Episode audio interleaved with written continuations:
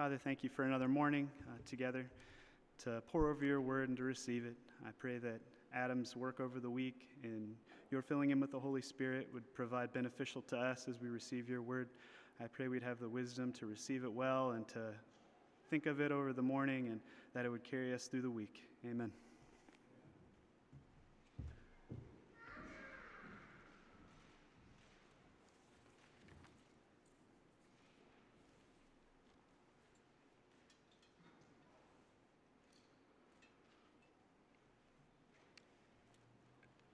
As we come to the text, we've, we have spoken much um, over our time in the last uh, year and a half or so of providence. We speak of providence all throughout the book of Esther, uh, and we think of uh, providence, that is, God's working uh, in time and space, uh, ordaining all that comes to pass, governing all of his creatures and all of their actions and all of their outcomes. It's, it's a monumental doctrine uh, one that is troubling at times as we see uh, kingdoms rise, kingdoms fall. Uh, we see uh, natural disasters and hardship that befalls us. We experience dis- uh, uh, discouragement and hardship in our day to day existence or great tragedies. Providence is a hard doctrine to, to, to, to lay hold of consistently. We praise it kind of when things are going well, and then we wrestle against it when things are not going well. Providence is a massive doctrine of God's sovereignty, and we do well to truly rest and think and meditate upon doctrine of providence and its implications. It's all across Scripture. And it's here also in Genesis 11 as God has providentially, once again, as we look at just the, the, the, concrete measurables of the text, God is providentially working in Terah's life now. Terah being the father of Abram, as was just read for us. God begins to move as he is preparing to engage in Abram's life, he is working in Terah's life.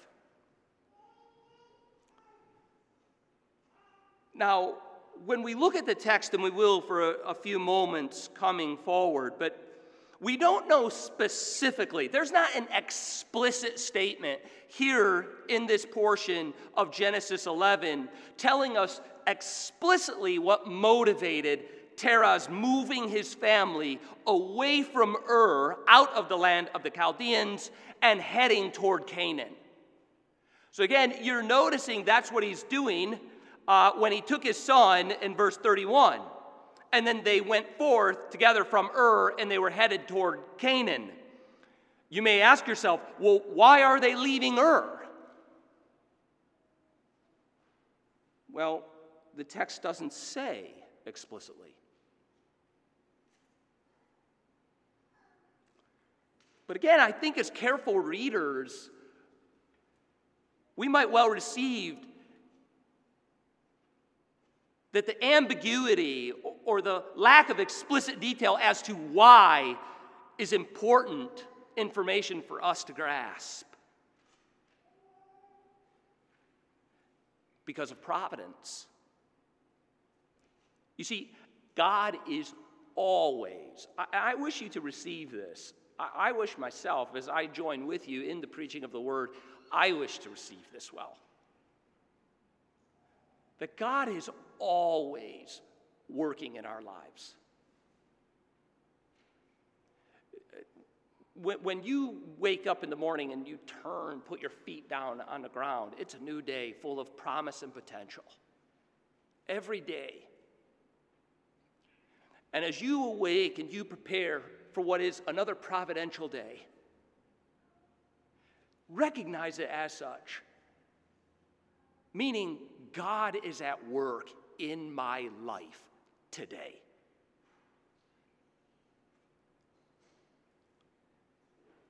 You see, as we consider providence in Terah's life, and we think his target, if we could call it that, is Abram, not Terah, Abram, the son of Terah. God's target is Abram, yet he works in Terah's life. What do we learn but that God is without limitations in the achieving of his purposes for your life. Terah is not a hindrance. to God's purposes for Abram. Terah's geographical location we considered last week, and then, and then Joshua speaks to Israel to encourage them going forward. I remember God took Abram from the wrong side of the river. Your, your fathers lived over here, and, and, and so doing, worshiped the wrong gods. Well, then that's it, right? No, no, no, no. Remember, God took them out of there.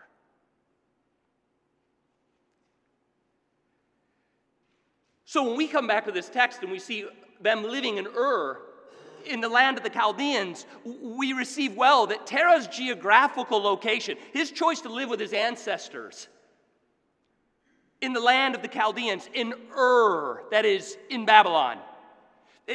Terah's choice to live there, and then his corresponding idolatry and we know that he was an idol worshiper, the, the, the moon god. We know that because Joshua, under holy inspiration, tells us such.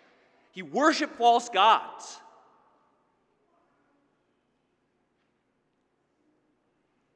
But, beloved, geographical location and corresponding sin and idolatry that goes with it does not and cannot frustrate God's purposes.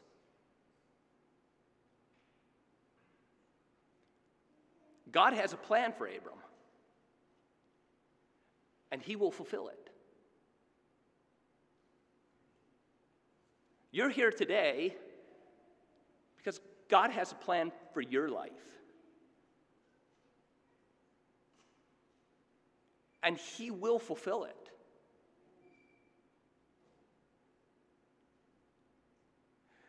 This, eh, will we consider the, the implications of Terah and Ur and Abram and God's call, what we see here at the very beginning, and it's important that we get this part right.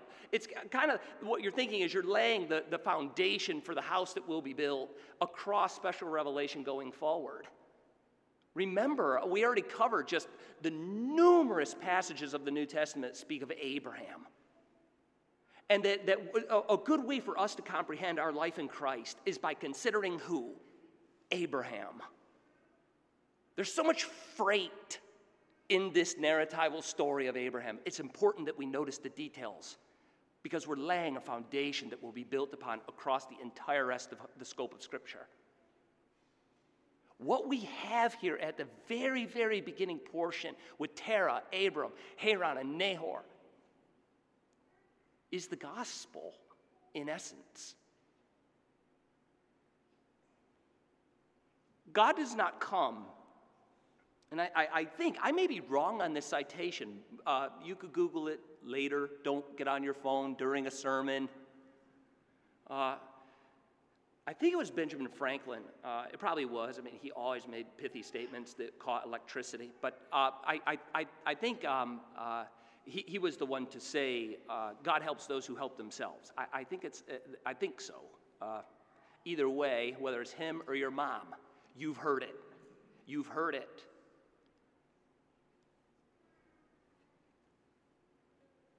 But God does not come to merely aid and empower those who are already doing the heavy lifting of helping themselves. You must remember that because it's our default mode to think He does help those who help themselves. I need to do more. I'm not going to get aid because I've done wrong. I'm out of prayer touch because I'm not doing enough. It's our default mode. Not like I learned that when I was 12 and I moved on from legalism. No, no, you didn't. No, you didn't. And no, you won't. That's why you keep coming, because we must hear these truths every day. God delivers, and we see it right here in the man who becomes the man of faith. We see it right here while he's living in his father's home in the land of Ur that God delivers and saves precisely those who cannot help themselves. You, you, you have to grasp that and prayerfully lay it to conscience every time you take up the self strength once again to persevere and make it happen on your own. In a frustrated theological existence, in a frustrated faith, you must revert back to the first fruits of the gospel. God is here by his mercy and grace to help precisely those who humbly admit they cannot help themselves. The Apostle John speaks of it this way, and I, I, love to go from the Old Testament Abraham stories into the New Testament and back and forth, back and forth, because we just see it is indeed a singular gospel announcement. It is but one covenant of grace. The Apostle John describes it this way when he writes, he says, quote, and again, this is a text you know, but I wish to break it down for you to say, in this, the love of God was made manifest among us and, and, so, as a reader, you're saying, What is this? What does he mean? In this, the love of God, the, the, a way to comprehend does he love me? Does he not? Am I his child? Am I not? This is the way. In this, the love of God was made manifest among us. Well, what is this way? That he sent his only son into the world.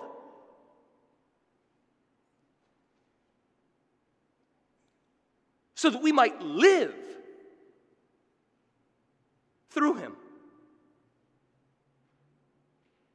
You, you see, take the concept that love is ambiguous and lacks definition, and it, it it's more about how I feel about God. Uh, uh, well, that, that, that temperature changes hourly, beloved. Hourly. How can I measure the love of God? In this. What's this? He sent his only Son into the world so that we might live through him. He, he then further states it even clearer yet. In this is love. So, so no ambiguity whatsoever. It's all being stripped down and ripped away. How might I measure it, rest upon it, receive it, and so be nourished by it? In this is love. It's not that we loved God. That's not the measure of love. That's not my point of assurance and my anchor in the rock. John couldn't be clearer. In this is love, not that we love God, but that He loved us. And He sent His Son to be the propitiation for our sins.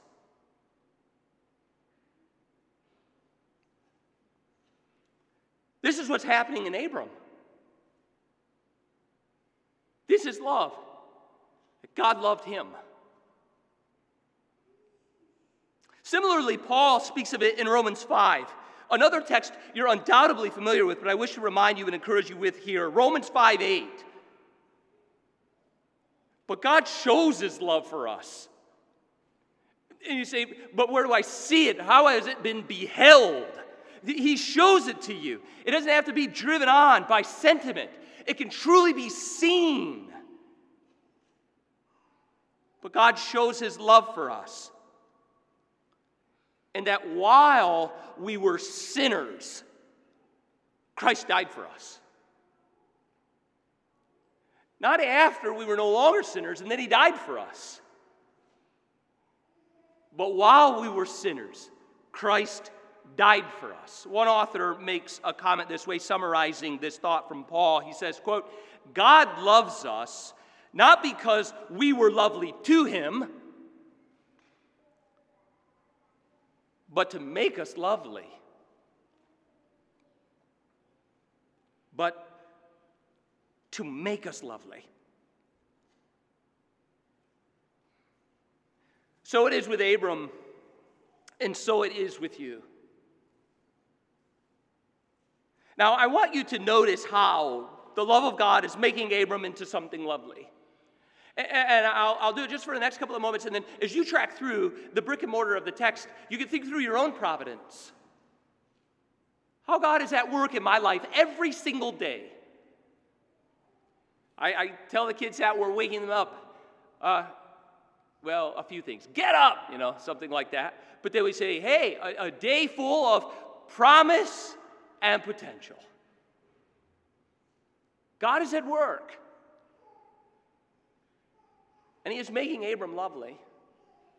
I want you to see how he does so, because often he does it as by analogy within our own lives. I think we all know that very well. But it often comes through bleak and difficult life circumstances.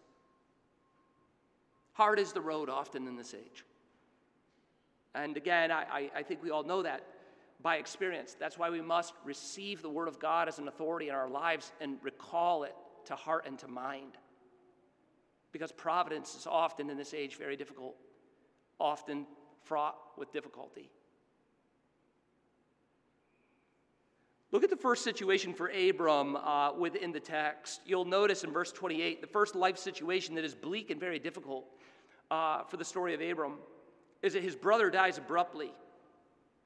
You see in verse 28, notice uh, uh it just starts Haran died uh, in the presence of his father. Uh, he was one of three boys, and he died in the land of his kindred in Ur of the Chaldeans. Now, again, you might not think too much of the detail of the thought. It kind of goes quickly, right? Uh, one of the three brothers dies in the land uh, of Ur, and he dies before his father dies. Course, to any parent, and we know a few and others outside of our own fellowship lose a child, there's, there's just the symmetry of that is wrong. It's extremely, extremely difficult to understand and to receive. It's a bleak situation nonetheless as we join into the text and identify how God works in people's lives. The result is more than just uh, the fact that uh, Haran dies in his father's household. The result is worse, and the burden is now spread farther upon the rest of the family members. Meaning, this leaves three orphaned individuals. So, a head of house dies, which is an enormous issue uh, in early societies, particularly of the patriarchal kind. He dies. It leaves Lot, Milcah, and Iscah as orphaned individuals. It's somewhere in the first 75 years of Abram's life. I don't know how old everyone is at the time within the text, but clearly Lot is then taken on in his grandfather's home. It's a difficult providence in Terah's family. Lot comes under the control of his grandfather. Milcah is then married off to her uncle. And you see that within the text in verse 29. Abram and Nahor took wives. So, so Haran has died. Uh, he, had, he fathered Lot. Uh, he now is passed. Abram then takes a wife, and so does Nahor. The name of Abram's wife is Sarai, and of course we know her, and then the story develops. And the name of Nahor's wife was Milcah. And then we find out, indeed, it was the daughter of Haran the father of Milcah, and then here we have yet the other one, which is Iscah. And that's the third piece to the hardship and the tragedy of the family home. Iscah's future is unknown to us. We don't know what became of her.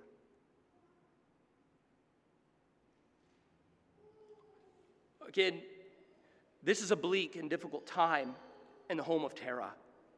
I think it has implications in just a moment, and I'll point them out to you. Number two, the other part is what we noticed last week, and that becomes the story, and that is Sarai, his other son, uh, Abram, his wife is barren. And then again, I mentioned to you the explicit nature of, uh, I want you to slow down on that. She's barren. And you're like, I get it. It's like, I don't think you do.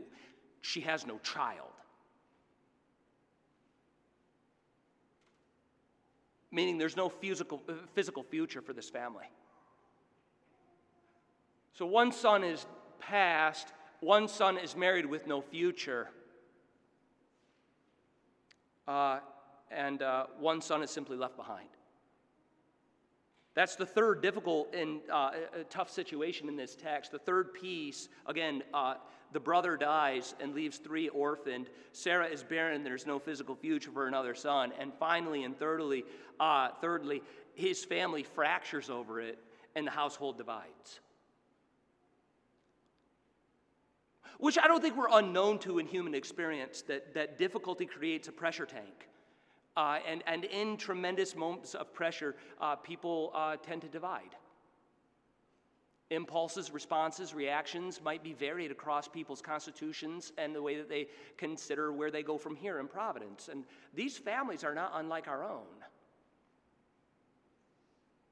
We don't have an explicit reason as to why Terah packs up and leaves, but I think if we put together one plus one equals two, the family's in a really difficult spot. And maybe you've thought that about your own providence as time as God is working. Perhaps you've thought maybe He isn't working. And you thought, what I need is a fresh new start. I need to get out of here and go over there. And I just need to be somebody new. I need to have a fresh start. We all have those impulses at times in our lives. I'm approaching one, I think. Uh, I think I should be approaching one in eight years. I, I think it's 50 when you start doing that. Uh, so, so uh, maybe one day I'll come in in leather chaps and, and, and, uh, and chains and a tank top, and you'd be like, he's going through something. I, I think they call that a midlife crisis. Uh, but, but we, all, we all have these different elements within our lives, right? Where I feel the need to change and, and maybe even make a radical change. And then before you know it, change has occurred. And it might not be the best change. But what we do know is that God is working. Uh, notice again, uh, verse 31, Terah's response to all that took place so far and the bleak outlook of his family lineage going forward. Terah leaves the land of his kindred which again might be different impulse, but Terah leaves. He takes Abram and he takes Lot. So he assumes responsibility for Lot, his grandson. And then uh, Sarai, uh, who is with Abram, his daughter in law now, his, his son Abram's wife, they leave and they went forward together from Ur of the Chaldeans to go into the land of Canaan. Then there's this interesting piece within the text. But when they came to Haran, they settled there instead. They just settled there. Um, you see, the movement away from, from Ur seems to only end in more frustration for Terah, for Abram, for Lot, and Sarai.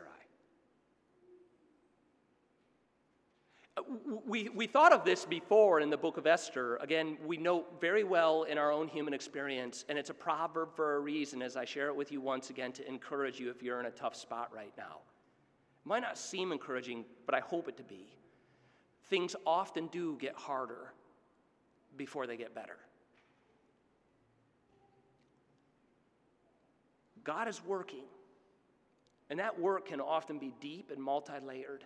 It often is if we want real change. The journey for Terah and his family seems to end in more frustration. As you notice, they set out for a different location. They wanted to make it to Canaan, but they came to Haran. And again, we don't know why, but they settled there. Instead of pressing on to Canaan, Terah, and by extension now, Abram, Sarai, and Lot settle in Haran.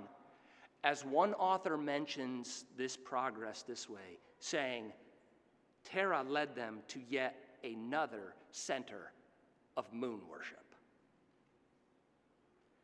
Now, to be fair, Terah did take them roughly 550 miles northwest of Ur. I did a quick Google on that, something to the effect of major cities within 500 miles of Pittsburgh. Just like how far is that, you know, weighing that out? And he, he effectively made it to Boston from here. Um, a good long ways. And he took control and care of his family, and they journeyed a good long ways along the river 550 miles, basically, to have a fresh new start.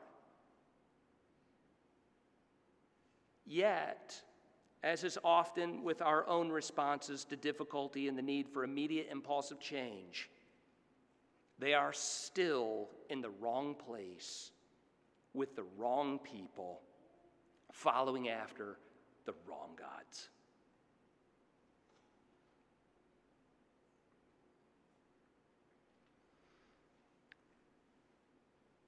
This is important that we receive the beginning of Abram's story this way. That it is a very, humanly speaking, a very bleak and difficult set of circumstances. Why is it so full of tragedy and hardship, confusion, and now they've gone on a journey, didn't make it to where they intended, and now are just going to settle in Haran, where they're still in the place of worshiping false gods? Why is it setting up this way? Well, I would submit to you that if we set these poor life choices, difficult circumstances, and situational disappointments for Terah and for the entirety of the family in context of God's sovereign grace, then the power of God's call upon his people is seen all the more. You, you see, you ask, who is the main character of these events? It is God. God is the main character. God is working in these difficult sets of circumstances as He is working in yours. Again, isn't understanding God's sovereign grace in the presence of our difficulties in our lives or in the difficulty of Abram's life, isn't recognizing God and his power the point? Yes, indeed, it is the point. When Paul speaks of what God did in Abram's life, I'll simply read the text for you. You should jot it down and look at it later. Of course, you'd know it. It's Romans 4, very popular text where you think of all the glorious things that happened in Abram's life and what that means for you as a Christian. But as we think of it in Abram, before we build the final bridge just to us and apply it directly to ourselves, we find Paul speaking of, yes, Adam, yes, that is the point. God is the point. His limitless power and grace is the point. He describes it this way when he's speaking of, uh, of Abram becoming a believer. He speaks of it this way. I read for you Romans 4 17. As it is written, I have made you the father of many nations. That's Paul citing uh, what we'll get to in Genesis 17. Paul continues to say it this way in the presence of the God in whom he believed then he speaks of Abram's belief this way who gives life to the dead and calls into existence the things that do not even exist. Isn't that the point? Indeed, it is. Abram wasn't about hurrying about helping himself, God was helping him. He called, Paul literally draws upon the analogy of creation to speak of how Abram, Abram became a believer. It was by God's grace, but how so? Well, you know, the God who calls into existence things that don't even exist. One author speaks this way as we move along and work towards our conclusion now. He says, This dark introduction to the life of Abram is for one purpose to profile the grace of God that is to follow. You see, when we find Abram in the text, I wish you to think of this and think of your own life as I try to remind my kids as I tell them, you're not very special. No one is in this house. Nobody's special. Everybody's ordinary. The faster you cope with that, the more success you have. Just recognize your role in life. And that's what we find with Abram. He is not special. There's absolutely nothing within the text that commends Abram to us any differently than his brother Nahor or Haran. Remember, Terah just simply had three sons. One of them dies, one of them fades to black, and one of them is called.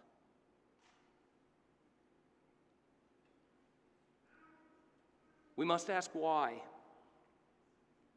Why was one of them called? Why was I called? What life does that commend me unto now that I have been called? God, out of his own grace, comes and chooses people who have done nothing to deserve it, beloved and he brings them into a saving relationship with himself. This is the essence of the story of Abram. This is the origin story of each and every one of you who this day call upon the name of the Lord Jesus Christ. Lest you revert to your legalism and impulsively think, God will help me if I help myself. That's law. It isn't gospel. I conclude with this comment from Calvin. As we look to God's call upon Abram in Genesis 12 next week, so that we will read it rightly as we approach it, coming with the freight and the baggage that Abram himself is bringing. We set out for Canaan.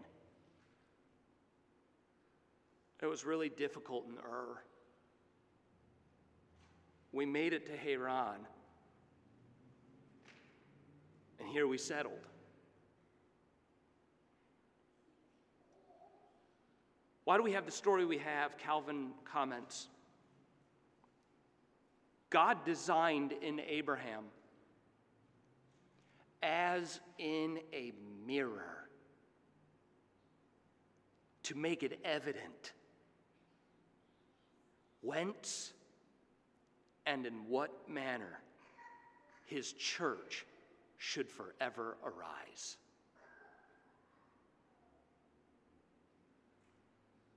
That's the story we have. God loves Abram, and God loves you.